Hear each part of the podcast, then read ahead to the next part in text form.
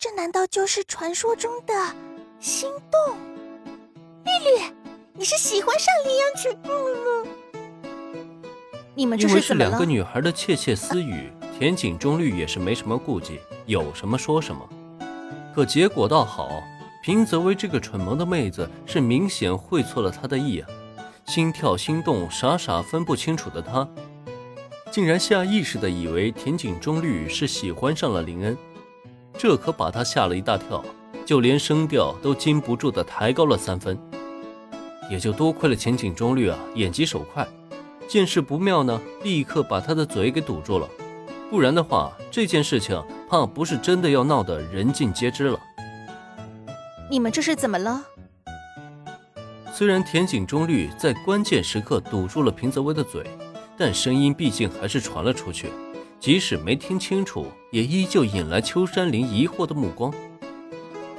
啊，没什么，这不是马上就要到乐器行了吗？小薇实在太兴奋了，我让她冷静一下。在这种情况下，田井中律怎么可能对青梅竹马实话实说呢？忙不迭的连连摇头，全然不顾被捂住嘴巴的平泽唯的连连挣扎。看着他们仿佛小女孩一般的嬉闹，这让秋山林是禁不住的长长叹了一口气。唉，你们啊，别闹了，马上就要到了。女孩们的互动日常显得是那么温馨和有趣。站在他们身边，林恩并没有打算参与进去，反而是露出了一副老父亲般的微笑。没办法，当初看到青音的时候，他最喜欢的不就是这种轻松的气氛以及女孩们之间的友谊吗？所以说，他对这些女孩真的是没什么觊觎之心，完全不像看到小兰的时候，一心只想着怎么把她追回家。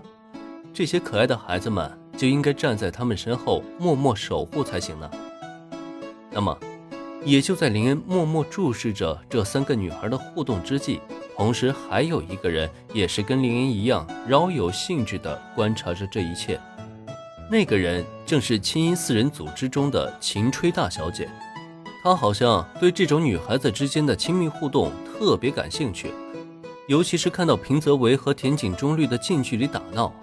更让她的眼睛里好像是绽放出了光芒一般，甚至于林恩还从他的眼中看到了一抹羡慕的神色。大概是感觉到林恩的目光，片刻之后，秦吹抽收回目光，转而与林恩对视。